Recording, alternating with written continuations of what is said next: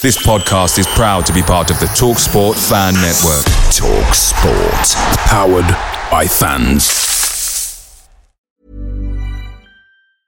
Mom deserves the best, and there's no better place to shop for Mother's Day than Whole Foods Market. They're your destination for unbeatable savings, from premium gifts to show-stopping flowers and irresistible desserts. Start by saving 33% with Prime on all body care and candles. Then get a 15-stem bunch of tulips for just $9.99 each with Prime. Round out Mom's menu with festive rosé, irresistible berry chantilly cake, and more special treats. Come celebrate Mother's Day at Whole Foods Market.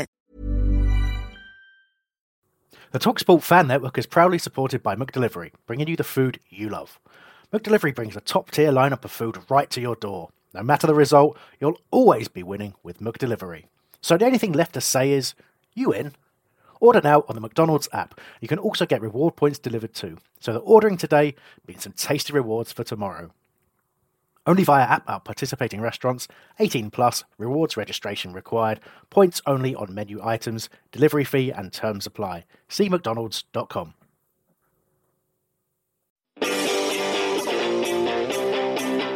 Welcome, one and all, to the Back of the Nest preview podcast. I'm your host, Terence Ford, and I am in a room with Sam Hesketh this week, but unfortunately, still looking at Albert down the camera on a computer screen. Um, Albert, are you sad you're not with us? No, I'm just sad that you ain't got any clothes on the pair of you. Um, no one need, needed to know that.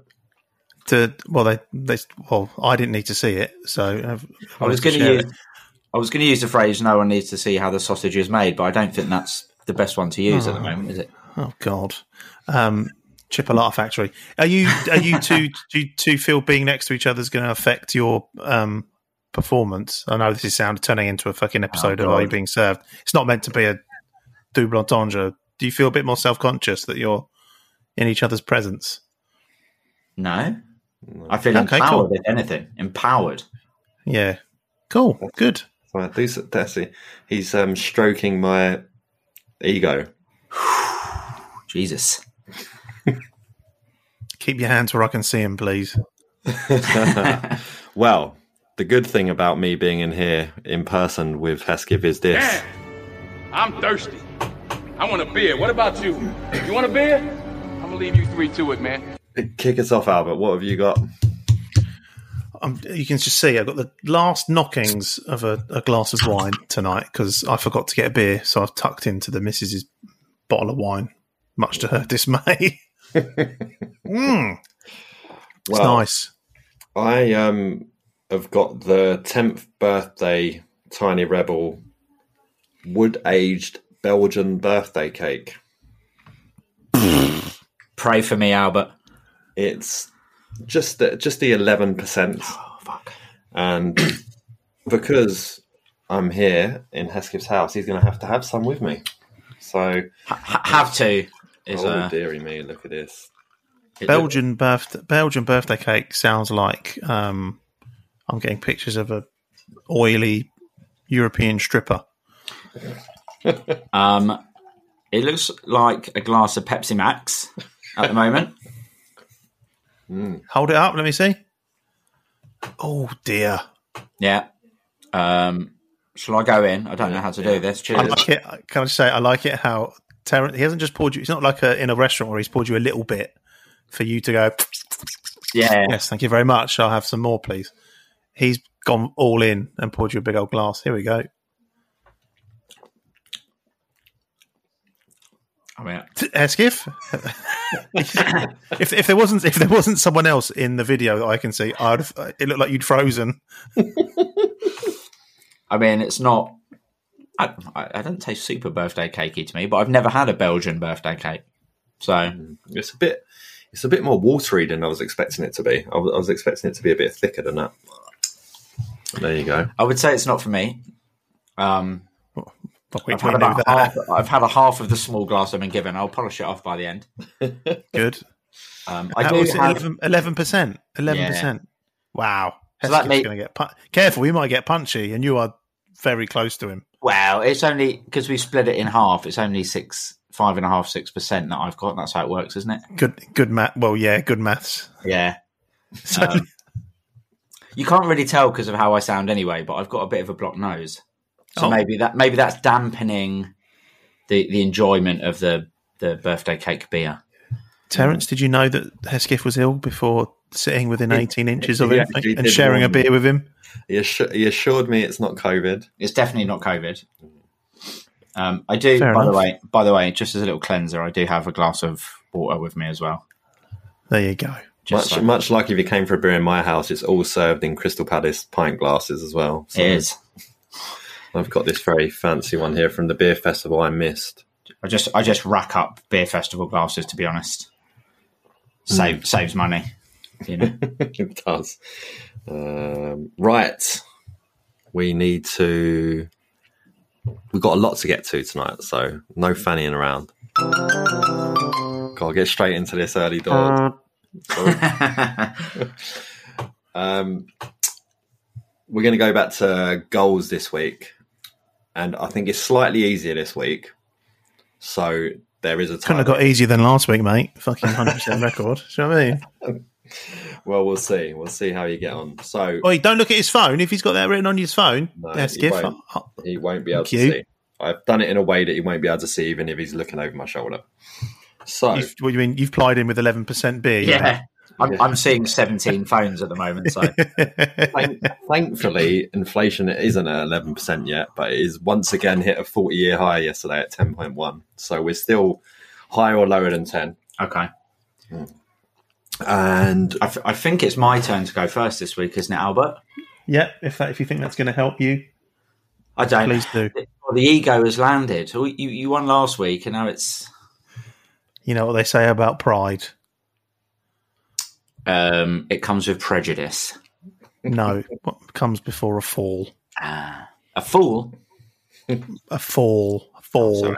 Gotcha. the sort of fall you do when you've had a 12% Twelve percent beer. Yeah. birthday cake.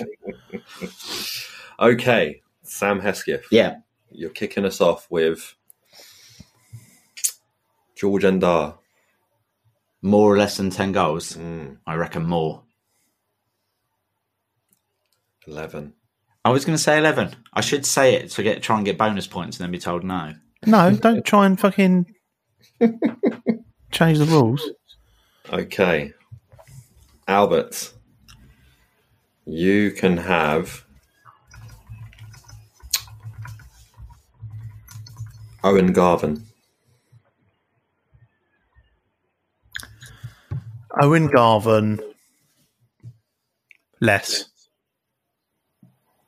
Owen Garvan scored 11 goals. Oh, Wow. Hesketh also saying less over here. Yeah. You got to remember when Murray went through that period of missing penalties. He took Oh, he did take penalties. Because Murray, Murray could only take a penalty when it was for a first or a brace, but if it was for a hat trick, he missed it. So Owen Garvan started taking it whenever he was on a brace, which is madness because Murray could have had 40 plus that Yeah. season, really, if he could just tuck away penalties. None of these stats are making me feel any better. So can we move on, please? Okay. Sam, Yep. your choice is Victor Moses. Oh, that's tough. My initial my initial thought is more. Albert's face was definitely. But then, oh, Albert's going to do me here. Ah, He's shit. playing mind games. I I think don't that, get it. It doesn't matter I- if you get it wrong. I don't get a point. So I'm I'm, I'm going to say I'm going to say more because it's my gut. 11 goals for Victor Moses. Yes. Okay. Albert, it's 2 1. And you're going to tell me if Wayne Routledge scored more or less than 10 goals. By the way, I think it's, I, I think it's two 0 less. 2 0, was it? Yeah, because you didn't get the Owen Garvan one right, did you, Albert? No, you Yeah. Said less. But I'm I'm I'm only on my second pen. Yeah, but he said it was two one. So it's 2 0. Sorry, it's 2 0. Oh, sorry, sorry. yes, Yeah, yeah, yeah. Yes, sorry. I and, apologise. and you said, Albert, sorry. Wayne Routledge, you said I've said less. right winger who played 123 games for Palace, scored 11 goals. Oh, For fuck's sake, jeez. little prick. He did that pirouette one. That's that's the one that I remember. All aboard! That was On the sixth season grade review. game. Brilliant. That's the commentary. I watched it the other day. Okay. It's all. Doesn't matter now. It's it's over. Well, how many are there? Well, there's only there's uh, one more, only three this week. There's four last week. You want to go four? Yeah, we'll go for Go it. four. Well, obviously, I'm fucking 2 0 down. Um, Sam Hesketh, Mhm. Tony Popovic, He scored a Do penalty own, on go- my birthday once. do own, goal, do own goals count? Yeah, he scored the best own goal I've ever seen. He scored a penalty on my, I think, my 21st birthday. Uh, I'll go less. eight goals for Tony Popovic. Yeah, let's not do four. Let's not do four. and okay, finishes off with three, and we'll go with KG. Oh. See now, now I'm doubting myself. I want what I want to say. I should go with the opposite, but I think KG was less. Nine goals Yeah. for KG. Yeah. Okay, so I'll give you the tie, what the tiebreaker would have been anyway. Um, we all thought that Priti Patel was evil, but it turned out that there was someone waiting in the wings with Suella, who has today been sacked as the Home Secretary. Actually, Yeah. I'll look at breaking news. breaking news. I've been busy working. Well, she resigned, but before she was pushed, obviously. Um, Zero goals for Palace. Yes. Now, was she in situ as Home Secretary for more or less days than Steve Coppell was Man City manager? Oh, that's really close. uh, I'm gonna. Can I go first? Yeah. I'm gonna say it's ever so slightly less. I, I was going to say I think it's a little bit more. So this works out all right. Hesketh's absolutely annihilated you this week. It's Ah. What was Coppell? Thirty-two days. 33 days for Coppell, and I think it's either 43 or 44 days for Suella. Oh wow. Hopefully, she's on a plane to Rwanda somewhere. That's a. It's a dream, isn't it? Yeah. Miserable witch. Um, okay, so more of more of that next week. We need, we need to get we need to give it a name. That's what we need. I don't really do it anymore. Don't really do it anymore. it's two all in the series, isn't it? Also, also play for Albert. Yeah, it is too. Yeah, all right. Let's wrap it up next week. That's what everyone wants. That's what everyone's listening for.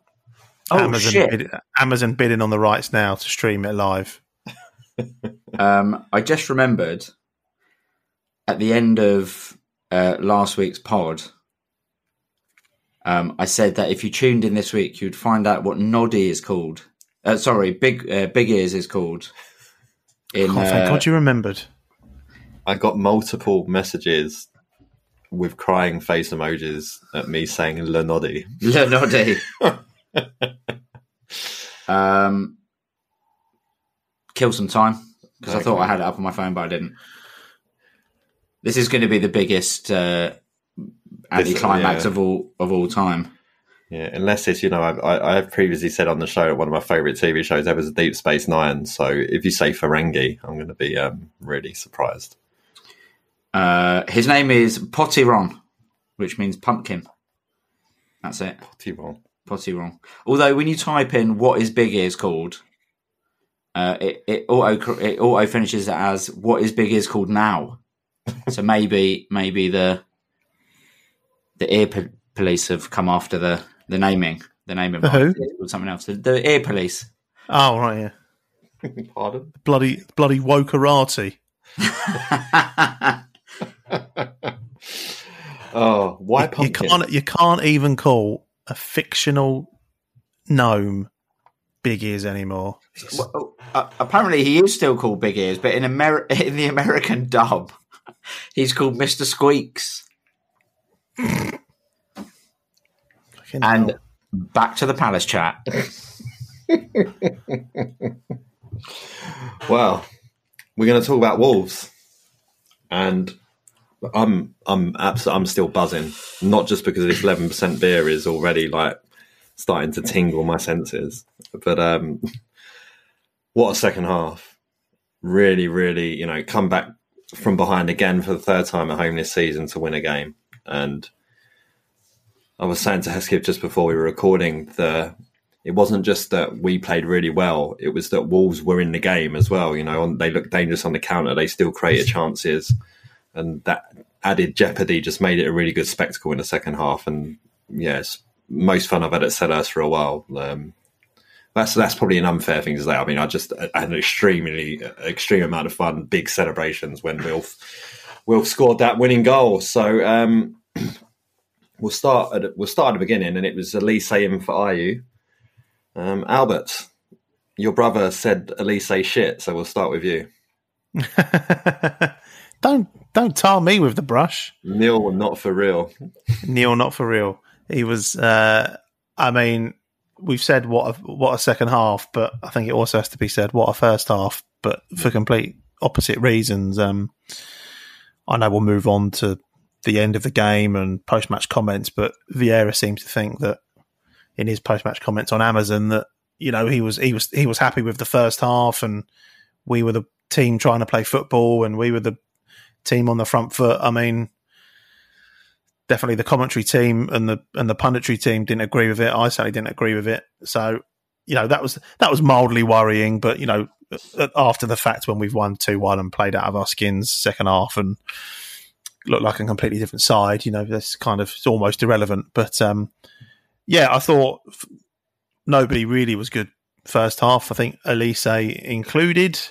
I certainly wouldn't say he was shit though, and, and write him off. I think I think our problem first half was we were so deep in our own half, and you know Olise gets us up the pitch or tries to get us up the pitch, but when he's doing it sort of 10, 15 yards inside our own half, and we're kind of pe- penned in, it's it's difficult to do that even if he breaks away. You know, he's, he's still two thirds of the way from the goal, so like I say, I don't think anybody had a great game, but you know, second half we grew into it. Uh, you know, Olise puts one on a, I mean, it's a great cross, puts one on a plate for Eze, um, and then the whole team sort of grew grew from there. Really, so you know, it's kind of it's a mixed bag of a performance, but there's literally no fault in that second half.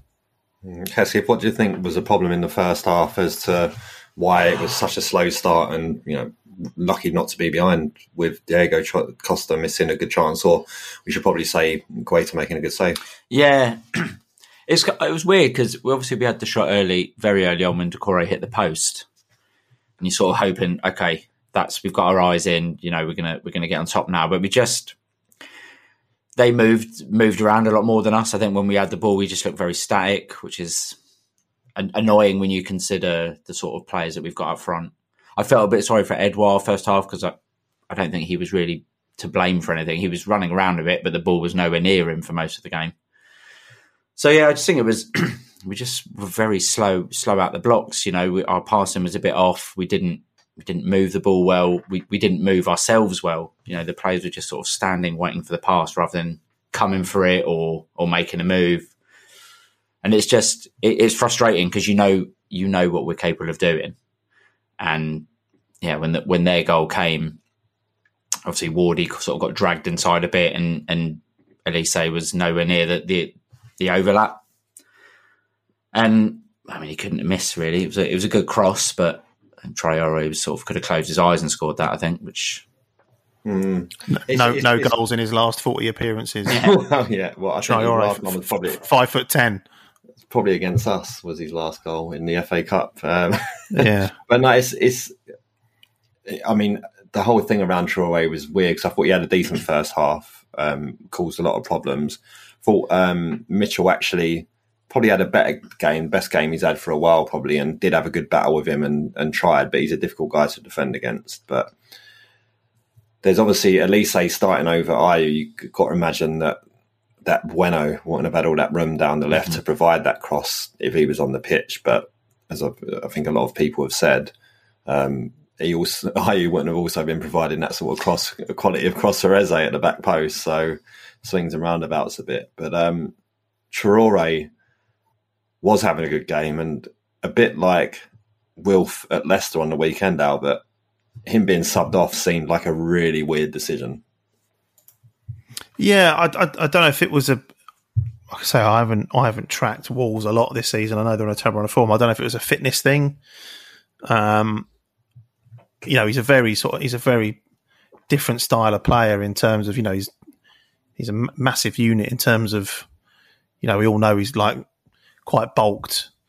And but at the same time he's got he's got pace to burn. So you know you do, you do wonder if if a player like that you know struggles to make more than sort of 80 minutes effectively. You know he's a real you know they went through a massive phase before his little stint at Barca. You know he didn't he wasn't always on the on the on the starting 11 for Wolves and they and they bring him on to run at tired defenses and, and cause a little bit of chaos, which you know I think he's he's very good at, and, and I think that played into their hands first half. I thought combination of their fullbacks being, I think both very good fullbacks and finding a lot of space and pinning us back. Sort of, you know, that gives us another thing to think about, which kind of meant Traore had a little bit more space, and and as you said, he's a tricky player to mark and keep an eye on. So, you know, I think we were, I think we're unlucky to whilst we weren't great, Wolves weren't great either. So I, I still think there was an element of bad luck to be 1 0 down at half time. The referee wasn't particularly doing his job very well, and uh, hit the bar with a fucking amazing shot. So, whilst it wasn't um, a stellar first half, there was a little bit of bad luck to for us to be in 1 0 down. It's, you know, it's the classic thing. Wolves are on a terrible run of form. They haven't scored in 65 games or something. And yeah, we're going in 1 0 down at half time. You know, it's we've sort of come to expect those sort of things at Selhurst Park. But yeah, I think, I think Traore, the diff- the Traore's header at the back stick ended a run of 75 shots away from home without a goal for Wolves. yeah. There were some mad stats coming out on the com- commentary last night. You're thinking, oh, fucking hell. um, but, you know, the, the, different, the difference these days is that we do have a manager who, you know, I mean, Vieira says, uh, you know, they were they were speculating, oh, did you give him the hairdryer treatment? You know, we thought we all saw you in in your Arsenal days, and he was like, no, no, didn't do that. Told him to go out and keep doing what we were doing in the first half, which sort of you know raises an eyebrow because you think, well, we definitely weren't doing what we were doing in the first half. You know, Wolves didn't really change the way they were playing. Um, but whatever happened, uh, you know, I think it was just a case of being a little bit further up the pitch, being a little bit more aggressive and just trying just trying to play a bit more. You know, really t- taking a few more risks. And I mean, we could do a whole podcast on it. Zaha yesterday, j- just in that second half, was fucking phenomenal. And you know, he's he's rightly grabbing headlines today. And Jason Cundy went on a big big spiel about how good he was on Talksport. Um, Good plug. So yeah, thanks, thanks, Fan Network. Um, so yeah, I think it's kind of that's. I think that's the difference. You know, we have got a manager that whether he's telling the truth or not about putting a rocket up people or you know he didn't didn't didn't hook anybody off and make any major changes but the, t- the team came out with a with a different mentality and you know we, we should be doing that from from the off particularly at home against teams like Wolves because mm-hmm. you know in a, in a slightly different universe you know we we could have gone in we could have gone in half time 2 0 up you know and looking quite comfortable so you know a, a poor Leicester performance and people having question marks over fucking Zaha and Vieira, which is madness. Um, it's nice that it's, yeah, of this parish.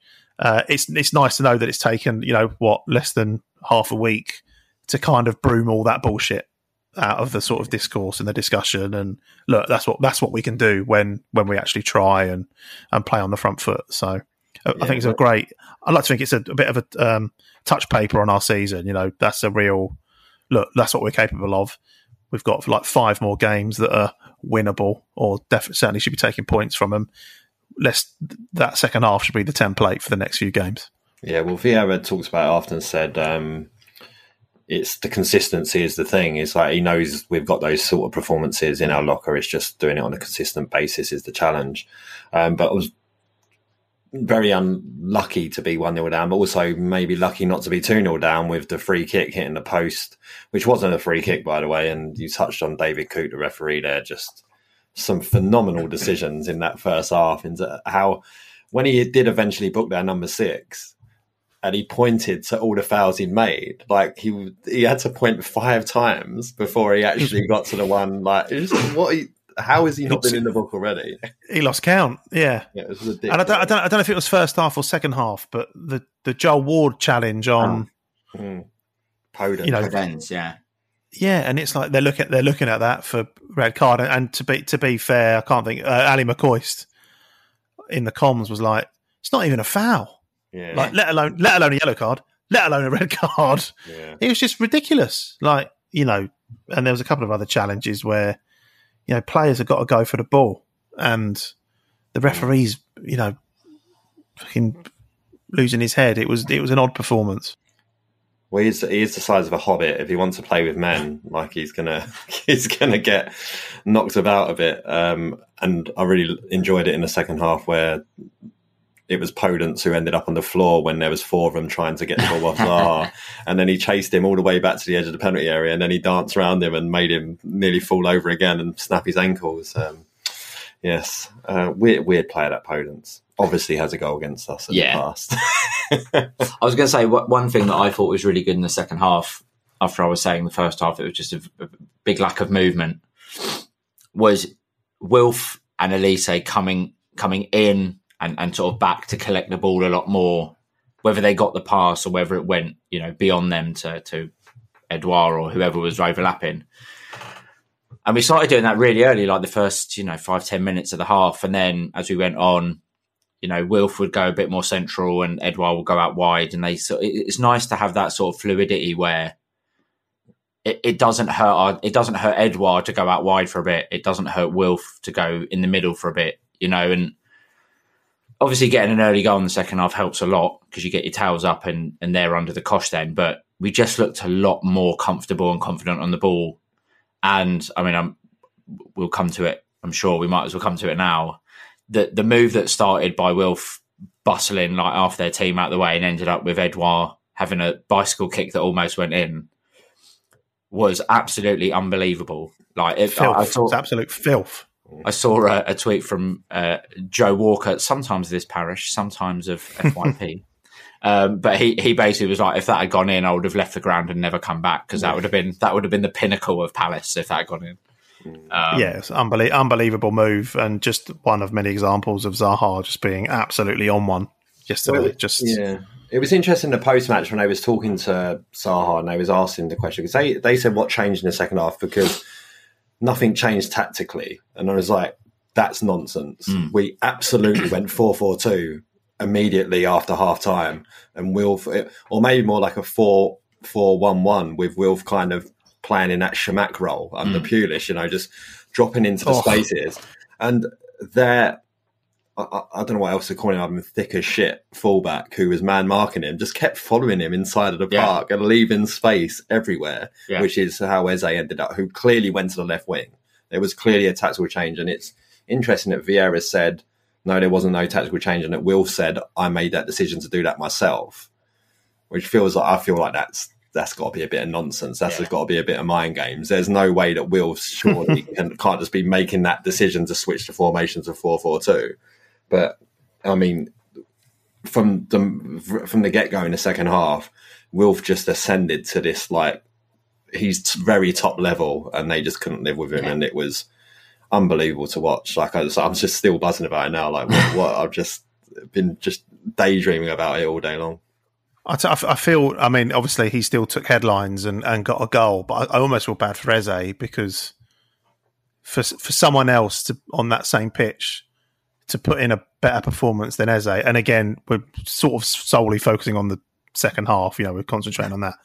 For for someone else to to be a, a, a, a I'm going to say a level above Eze, Like that's that's saying something. That's how good Zaha was because Eze was just Eze was just again. It, it's it's nothing that he's not been doing for the last few games, but it, it was just it was even better. You know, just the way that he holds the ball and and again, it, uh, we we talked about it last week. Just it seems like he's doing it in slow motion. The way he just Mm-hmm. like turns and even at a bit of a stretch, you know, he's sort of at stretch pivoting. He's he's still managing just to you know get fa- turn and face the goal and, and put a pass into Edouard or Zaha, and then all of a sudden he's you know he's twenty yards closer to the box and you know desperate for the ball again. I mean, he's like I say, it's it's it's a massive massive credit to Zaha to to to come away from that game saying you were even better than Eze. Like they were both just st- stunning, stunning to watch.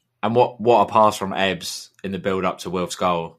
I mean, Oh. everything about that move, even it, it seems like a simple pass for Edouard to make, but to get the weight of it perfectly where Wilf doesn't have to break stride, he just collects the ball and, and gets it in. Like every part of that goal was was just great to watch. I mean, the, the pass from Ebbs was just unbelievable. You know, Many of us have those stubborn pounds that seem impossible to lose, no matter how good we eat or how hard we work out. My solution is PlushCare. PlushCare is a leading telehealth provider with doctors who are there for you day and night to partner with you in your weight loss journey. They can prescribe FDA-approved weight loss medications like Wegovy and Zepbound for those who qualify. Plus, they accept most insurance plans. To get started, visit plushcare.com slash weight loss. That's plushcare.com slash weight loss. Away days are great, but there's nothing quite like playing at home. The same goes for McDonald's. Maximise your home ground advantage with McDelivery. You in? Order now on the McDonald's app. At participating restaurants, 18 plus, serving times, delivery fee, and terms apply. See McDonald's.com. Yeah, it goes. It, felt like again last week. I, I, I described Eze's goal was like a real five-a-side goal. That's the sort of goal that you see uh, down a, a five-a-side centre, albeit on an eleven-side pitch in the Premier League. And Wilf was the same. You know, it's just it's just smart players that just make it look easy and uh, it makes it look like they're playing against you know people of my age and stature. You know, like just the way that he's there and he finds the space and he just you know he's got all almost got all the time in the world just to absolutely lever it in in that bottom corner. It's just it's so casual, but obviously it's not casual because it's uh, you know it's a real good team goal, but there's just something about it that's like you just don't see goals like that very often. You know, we we see amazing like tiki taka Man City goals, and well now now it's like Haaland banging them in left, right, and centre, but just this sort of you know this sort of really casual, slick kind of sort of you know South London Crystal Palace style of football. It's just it's it's so nice to watch, and Well, in I'm so glad. games, it, it- like you say, it, it's so unusual to have that someone completely unmarked just drifting into the middle of the goal and being able to just slot it past a goalkeeper who's never going to have a chance is just Yeah, it's yeah that that is you, you're doing something special team to teams to be able to like carve them open like that. That's for sure.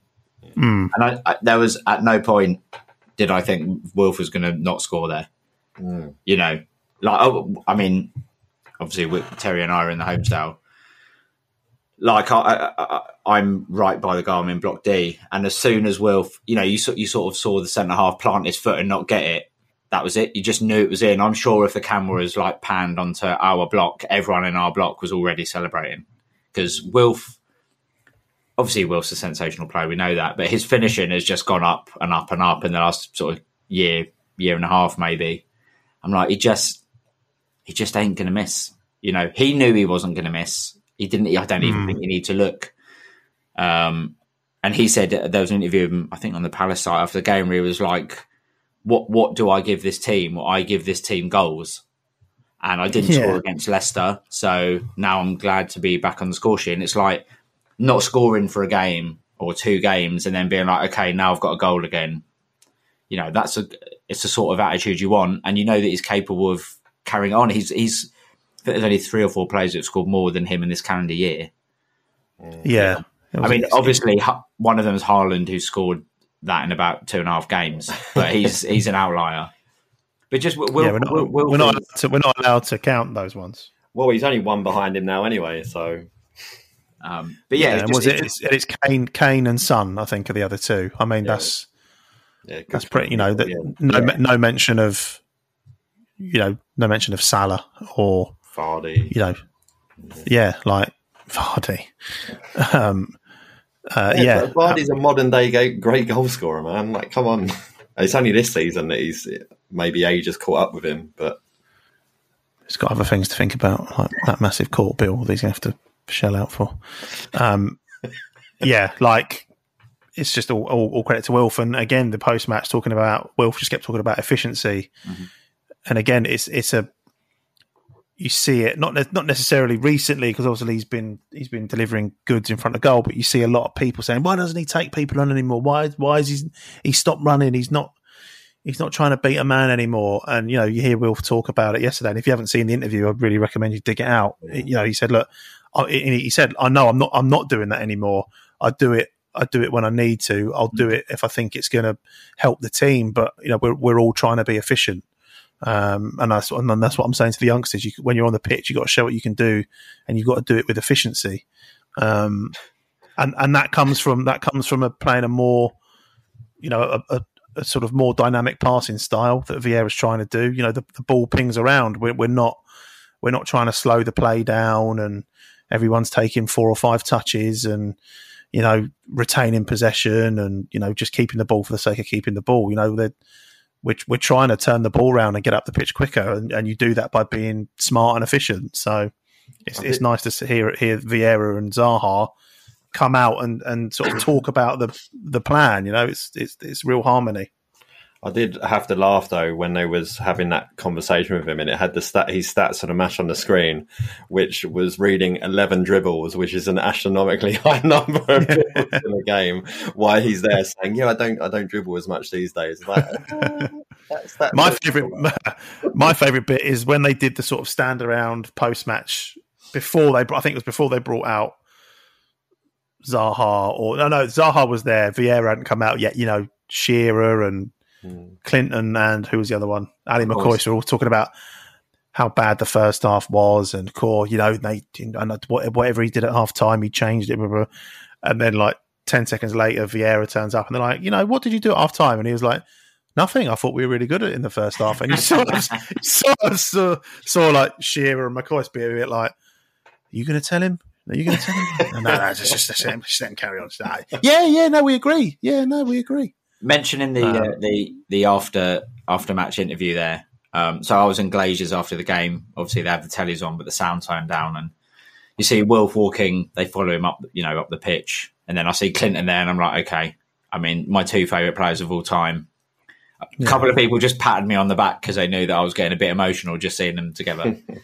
um, but having seen the interview back, and it, I agree with Albert, it's a, it's a great interview. You should definitely watch it.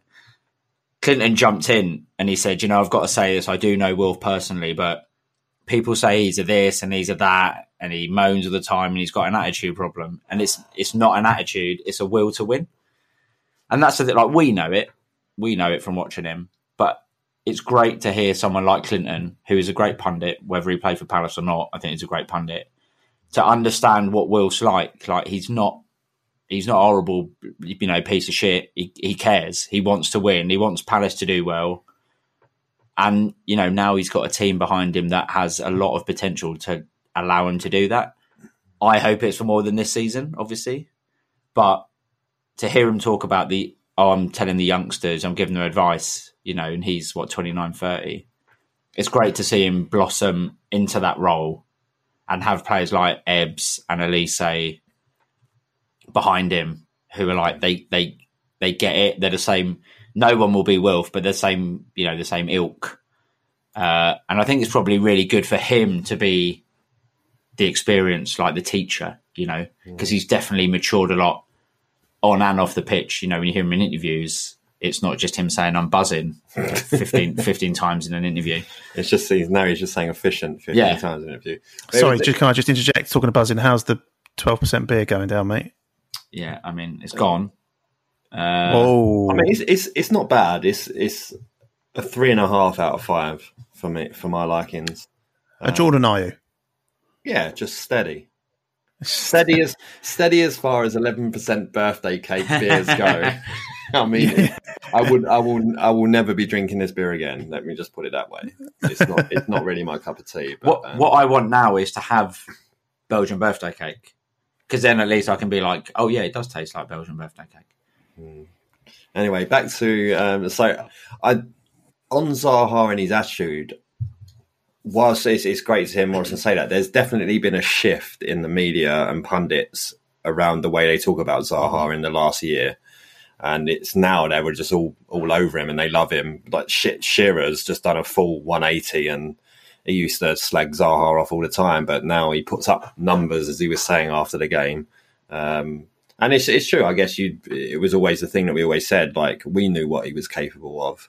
Now the stats are backing it up, and he's scoring the goals. Even though technically last season he padded that with penalties a bit, but we are where we are now. He's actually you know scoring very important goals, match winning goals. Um, you know, it's as we, we've already touched on today, his finishing has certainly improved drastically under Vieira, and it's it's a great thing to see. Um, which is, um, we've Yeah. been impacted by Palace being on the TV behind you, Albert. In your Wilf room. was just on the TV behind you.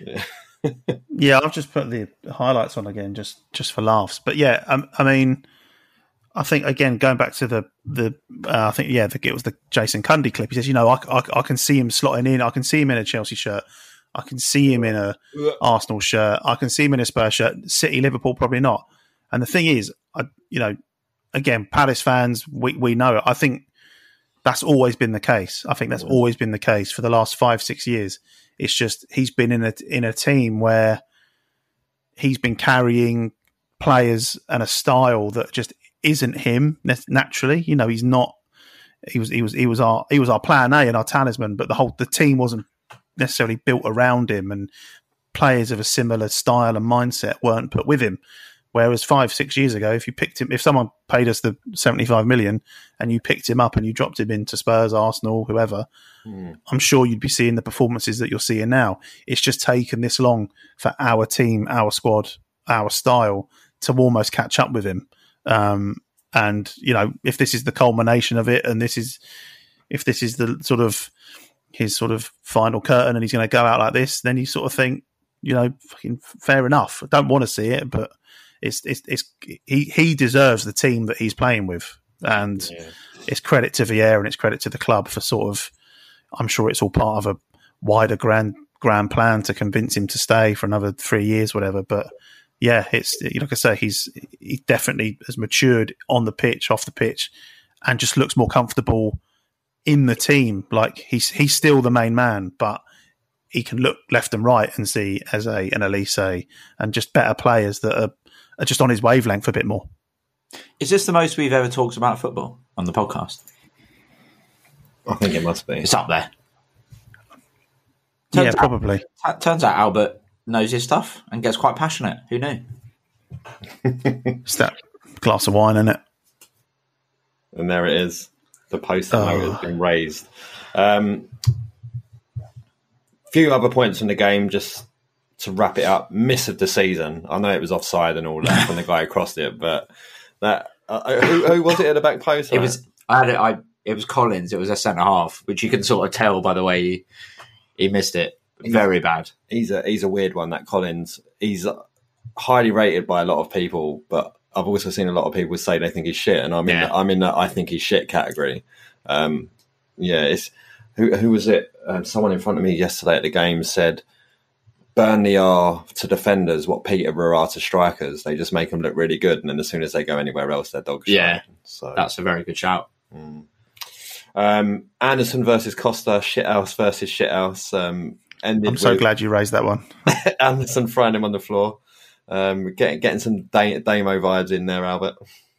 I was going to say I'd, I'd, I'd really hoped that Andersen had been on the phone to Delaney once he knew that Costa was playing, just to get in his head. The best thing about it, and and I get it, you know, a lot of the stuff that happens on the field during play is sort of football bravado. But the best thing that happened is like the moment that happened, Costa got substituted, and he, Yeah. and, he- and I'm sure, I, you know, listen, I'm sure Costa of six, seven years ago would have been dragged off and pointing at Andersen and giving him all the verbal, but he absolutely dropped his arse and sort of did a very polite Yeah. tennis tennis player handshake with Andersen and I think Joel Ward was, oh yeah, okay, sorry, thanks very much, and and made way, which was uh, again, I think that again just says everything about Andersen's shithousery. He out shithoused the the ultimate. Yeah, I mean, he's still got that nasty streak to his game in Yeah. terms of he's like he's leaving his shoulder in. There's little elbows in there, like in the ribs and stuff like that. He's definitely still got it about his game, and he's he teeters that line of being a bit too dangerous and over the top. But you mm-hmm. know, he's done it at the top for years now, and you know, great striker in his day. But he's definitely probably quite a bit past it now. He, he had you saw it just first 20 minutes he was he carried a sort of a threat on the shoulder of the defender but that immediately went away as soon as he started to blow out of his arse a bit which Yeah. which i found the what i thought was quite a lot of the wolves players their engines just weren't anywhere near where our players are um, which i found quite interesting um, i don't know if that comes you know not having a manager and all of that kind of vibe but yeah um, man of the match i mean should we go on. should, Will Zaha and then should we go who else gets honourable mentions? We've already talked about Eze. I think for me, Cheick Doucouré's got to have a mention, especially Yeah. picking a yellow card up early, which keeps him out of Everton, as we'll get onto um, as we very briefly preview Everton. I think we're going to have to call this the Wolves match report, to be honest. Um, Yeah. phenomenal. I've got an- Yeah, uh, my my uh, my alternative, uh, and again mainly for second half, I'd say I, I thought Joel Ward had a very good second half actually. Um, Oh, yeah, was after bringing- yeah, after a poor first one. Yeah, yeah, but again, he wasn't the only one. But I think second half he was he was really solid and and was finding good passes, you know, and was and was definitely again definitely trying to bring the ball down, take a little shift and and find an incisive pass to the you know to the more creative players in front of him, and he and he and he he kept us he kept us sort of playing out really. Um, so he sort of stood out a bit, not not man of the match, but Yeah. you know, he gets a lot he gets a lot of stick because sometimes he ain't great. So I f- feel compelled to to give him a shout out for what I thought was a great performance in the second half. And I, I thought um, Jeff Schlupp eventually grew into the game, but fuck me, the journey was painful. it was. uh, I, thought for seventy five minutes he was just dreadful, and I thought um, then there was a fifteen minute period, basically towards the end, where he actually was decent, but. Just like it's so funny because I looked after the game because in my mind he gave away every pass he attempted to make for a period of time, but he had like eighty five percent pass actually or eighty seven percent, which shows it, it was always the time where it was a key part where it was a pass where it was like okay this is the moment where this pass unlocks it and it, Yeah, and it was just disappointing. yeah. He's just not. He's just not fit for that position. Like, I mean, we people who've listened to this pod know that I I like him now. I'm not his biggest fan, maybe, but there were just times, you know, when I was saying the first half we were static. There was a couple of times when when Cheick had the ball, and Jeff was just stood like parallel with him, about ten yards away, just waiting. Just move, just move up the pitch, man. Like create something, or if the ball comes to you, you don't need to automatically just pass it back where it came from. You know, you look at Doucouré. Doucouré is very, very good at knowing when to turn and run with the ball, when to turn and pass, when to go straight back. And Jeff just isn't isn't good at that, and it, it it's been very apparent the last few games. And Yeah, Albert- absolutely. Albert is pointing at his telly as I say this. Has he just done that? Uh, No, Eze's just scored a really nice header at the back stick. I don't know if you've seen it. Oh, Yeah, Um, but Um, yeah, I, th- I, I think. I mean, we can we can segue, I guess, in, into the Everton game. But I think Doucouré not playing is going to be an absolutely massive, massive loss for us because he really is so good at what he does. And we've already said it on this pod before, I think. But like, you know, it's not it's not a very like sexy position that he plays, but everyone's always talking about him after the game. He's just so. He's not like a big physical presence, but even when he's like always sliding in, he just gets the ball and he knows how to Mhm. pass it. And you know, early on yesterday when he had the shot, that was just him picking up the ball, knowing when to run, and then unleashing a shot. And to to lose that, not only that sort of barrier in front of defence, but the guy who sets things in motion so well. You know, I, I assume Luka's going to come in for him, and it's a big ask of Luka. And to be fair, Luka, other than two massively missed sliding challenges against Leicester. It looked all right, but I mean, it's going to be chalk and cheese really because he uh, Cheick has been has been superb this season. Right. Let's we will move slowly move into Everton, um, but I'm going to sort of do something. Oh my god, that is like so CPFC. Um, I got the stats for the Wolves game, so let's see how they stack up retrospectively. Um, this is Palace's first ever Tuesday night game in the Premier League in the month of October, Bloody hell. which is interesting itself. Um, Palace have played an October Tuesday night game at home once before against Wolves in October. It was in 1998. We won 3 1. I'm going to wager that neither of you would be able to we can get one goal scorer correct. What year? 1998.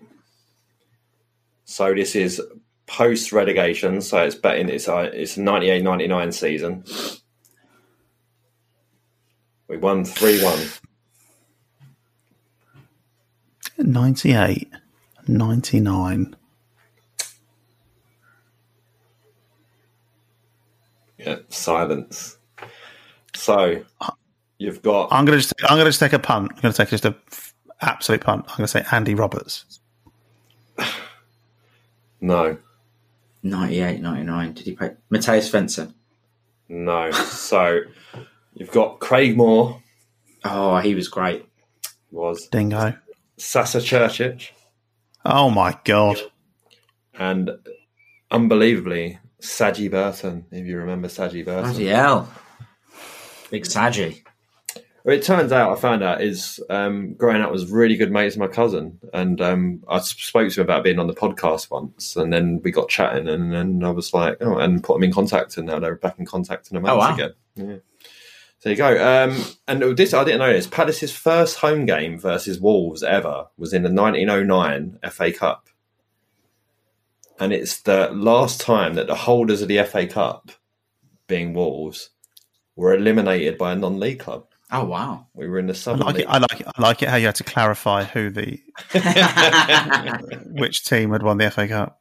And then this is this is more in just in terms of the ridiculousness of the stats that he comes up with, which is what I love. Palace have not lost a home game to any club in all competitions that's not a big six club or doesn't traditionally play in claret and blue since November of 2020, which was Newcastle. Sorry, you're gonna have to go. That's, that's, that's, So basically, we're saying it's that's the not top, top six your beer. Ham, I think, and Villa probably. Um, but yeah. Anyway, so now we'll move into um, Everton this weekend. Palace's first ever defeat in Division One was at Everton, a two-one loss in '69, in front of the, and it was the biggest crowd that Palace had ever played in front of at that point. Wow. Uh, Mateta has scored in consecutive games against Everton. The last player to do this was, well, it says Alex Dyer here, but it was definitely Bruce Dyer with two penalties in the 97 98 season. So, my 15th birthday, him and Lombardo scored in the 2 1 win, Very big. and then another penalty at Selhurst. Gareth Southgate and Mark Bright are the only other Palace players ever to score in consecutive games against Everton. So, Mateta's looking for standalone if he can come off the bench, because let's face it, Edouard has pinned down that position up front now, right? He has. He has. Deservedly so, I think. Yeah, he's um. It, all it took me was to write him off in the last game before he scored his first goal, was to say he's finished.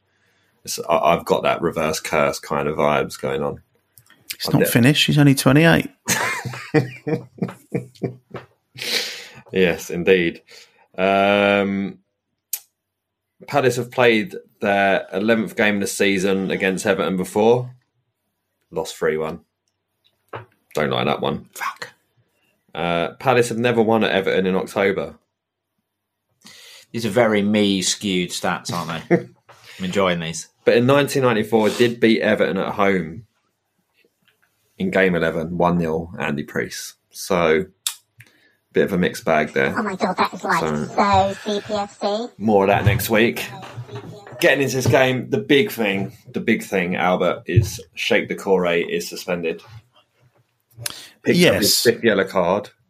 Um, in a game where Wolves players were kicking Palace players up in the air, left, right, and centre, repeated rotational fouling.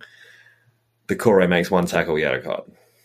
Yeah, ridiculous. I mean, they, I mean, it was the same last season, wasn't it? When we played Wolves, they've just become this really, really cynical team. Whether that's kicking, you know, the rotational fouling, or taking a tumble, staying down, all that stuff. They've just become this really. I mean, who wants that job? I don't know. They'll they'll find someone, I'm sure, but you know, the the structure of that club and the way they play and the sort of style they've in, inherited is just get down. Um, but yeah, in terms of in terms of who comes in for Doucouré, I mean, I don't know what the situation is with Will Hughes. He's obviously been absent. Um, wasn't getting much of a look in when he wasn't absent. So, you know, is it is this going to come round too soon for him? Obviously, none of us know at this point. So, yeah, the obvious the obvious candidate to come in is is Luka or I mean Jairo seems to be sort of having a little moment in the sun. So I don't know if he would get dropped in into that position. He's obviously capable of doing it, albeit less sort of dynamically. Um, so yeah, it'd be interesting. But obviously, whichever way you spin it, Doucouré's a miss. Yeah, Jairo, Jairo coming on um, in the game against Wolves was um, it had me pondering in the crowd whether it was a Palace first because he replaced.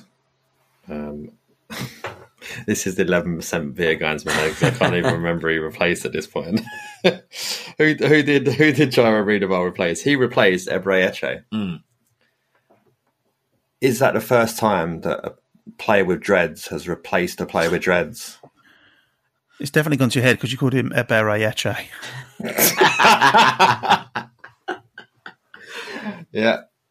Uh, I've basically now one sip left, and Yeah. I, I was You like, need it- I was, I was there continuing the, sen- yeah, I was continuing the sentence, going, did I say that right? Eberechi Eze. There you go. Um, is it the first person with dreads To replace to replace the with person with dreads. dreads? God, so, so CPFC, if you're listening, let us know. let us know for next next week.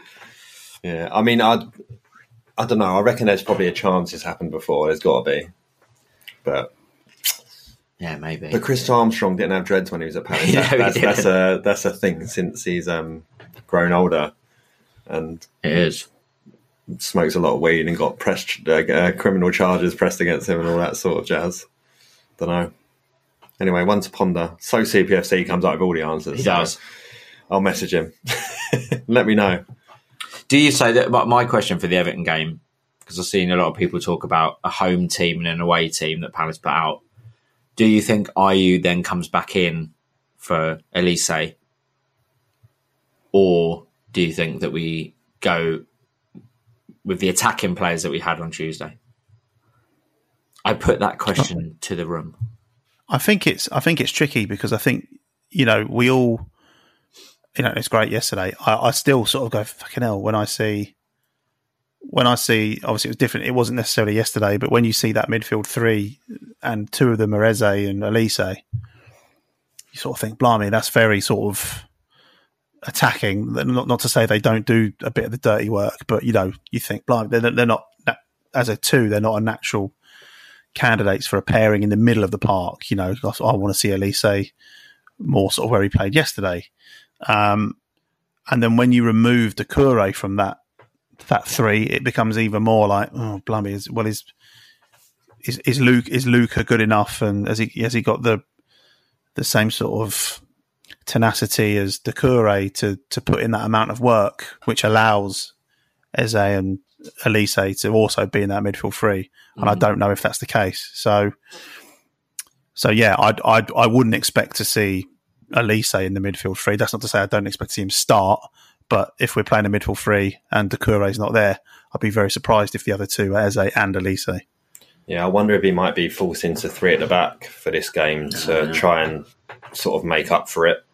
Um, it'd be interesting to see what he does. Uh, I don't. Th- Luka can't do what Doucouré's doing anymore. Luka just hasn't got that mobility to get around the pitch as much as he used to.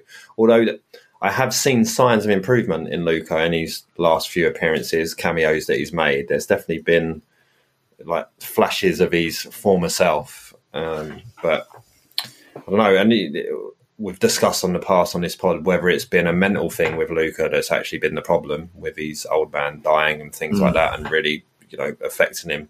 So maybe if he's finally now sort of in his head put that to to bed in a way, and you know has, has learned how to deal with his grief and whatever. Maybe maybe he can rediscover his form. You know, was pushed twenty goals in a season, didn't he? Once Yeah. in midfield, you know, like it's um, albeit penalties, I guess, but um, you know, was was our captain and leader, and everyone loved him. You know, so it's a it's a shame to see the way it's gone, but hopefully things will pick up for him. But um, yeah, I think um, we we could look at three at the back for that game, but yeah, it's going to be an interesting one to see how he deals with it.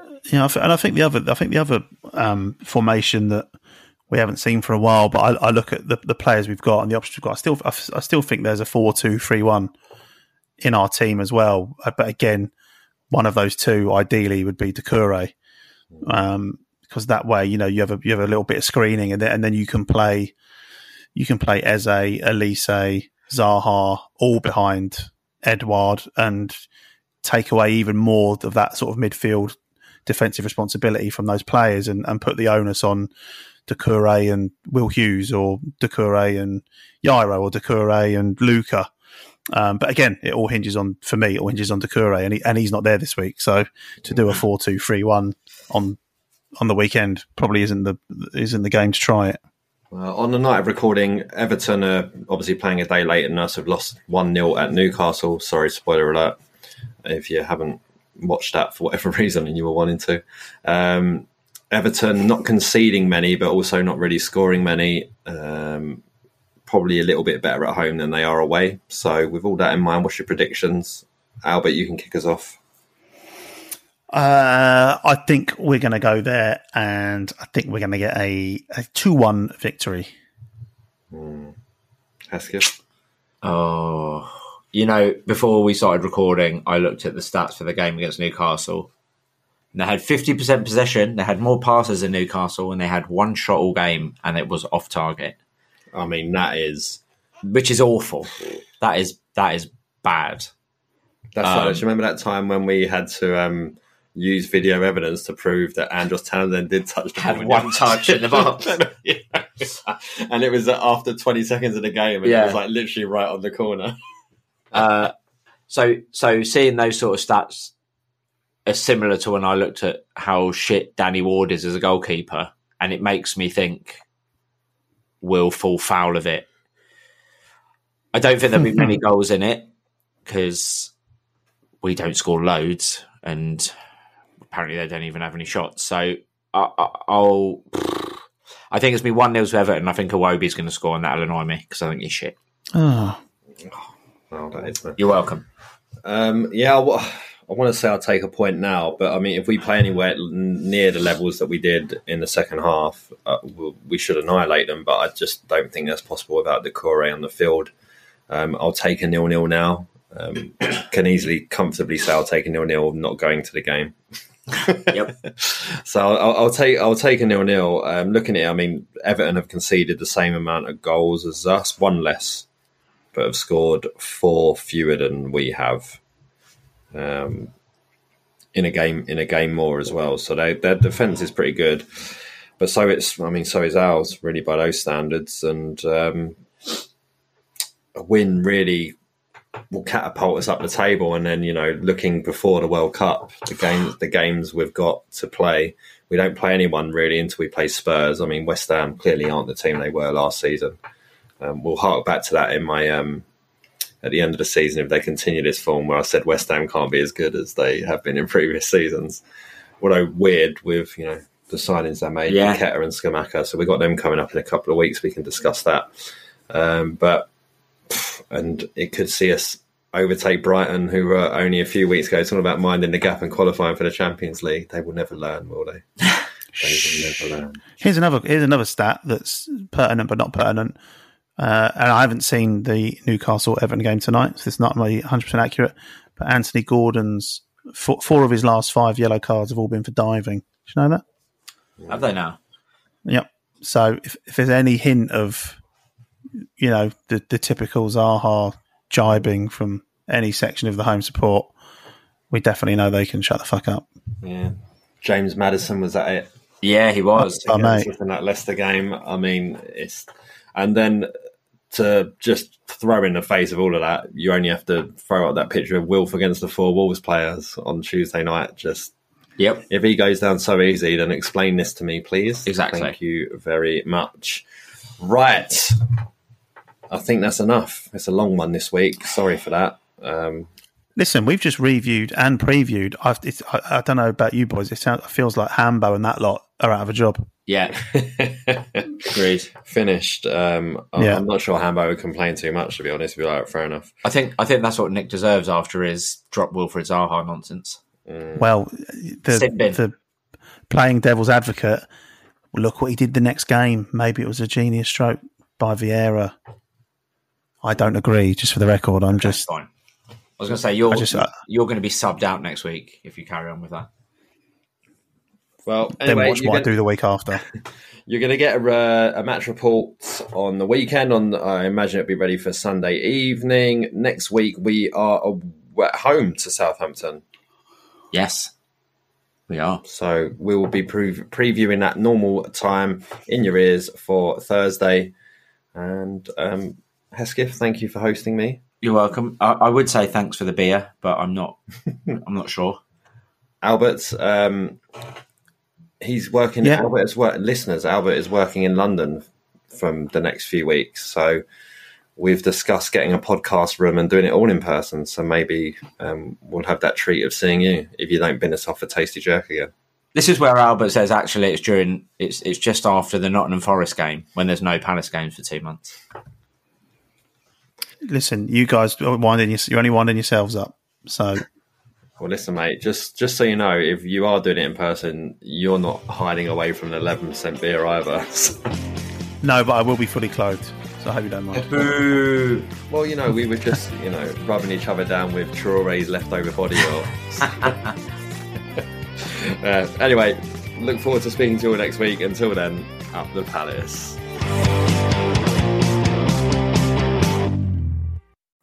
It's the 90th minute. All your mates around. You've got your McNugget share boxes ready to go. Your mate's already got booked for double dipping, and you steal the last nugget, snatching all three points. Perfect. Order McDelivery now on the McDonald's app. You in? At participating restaurants, 18 plus, serving times, delivery fee, and terms apply. See McDonald's.com. Mom deserves the best, and there's no better place to shop for Mother's Day than Whole Foods Market. They're your destination for unbeatable savings, from premium gifts to show-stopping flowers and irresistible desserts. Start by saving 33% with Prime on all body care and candles. Then get a 15-stem bunch of tulips for just $9.99 each with Prime. Round out Mom's menu with festive rosé, irresistible berry chantilly cake, and more special treats. Come celebrate Mother's Day at Whole Foods Market. This podcast is proud to be part of the TalkSport Fan Network. Talk Sport. Powered by fans.